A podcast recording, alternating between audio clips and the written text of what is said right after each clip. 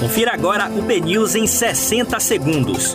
Um boletim de notícias dinâmico e informativo para você ouvir a qualquer momento, em qualquer lugar. Olá, muito bom dia para você. Hoje é terça-feira, 2 de março de 2021.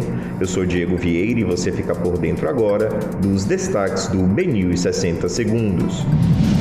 Salvador inicia hoje a aplicação de segunda dose da vacina contra a Covid-19 para idosos. Bruno Reis se reúne com representantes do comércio e consegue apoio para ampliar restrições na cidade até domingo. Hóspede relata espancamento em piscina de resort de luxo na Bahia. Bolsonaro anuncia decreto para zerar impostos federais do diesel e gás de cozinha.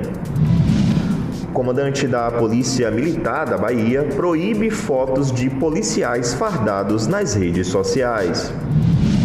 Novos casos de Covid-19 aumentam no mundo pela primeira vez em sete semanas.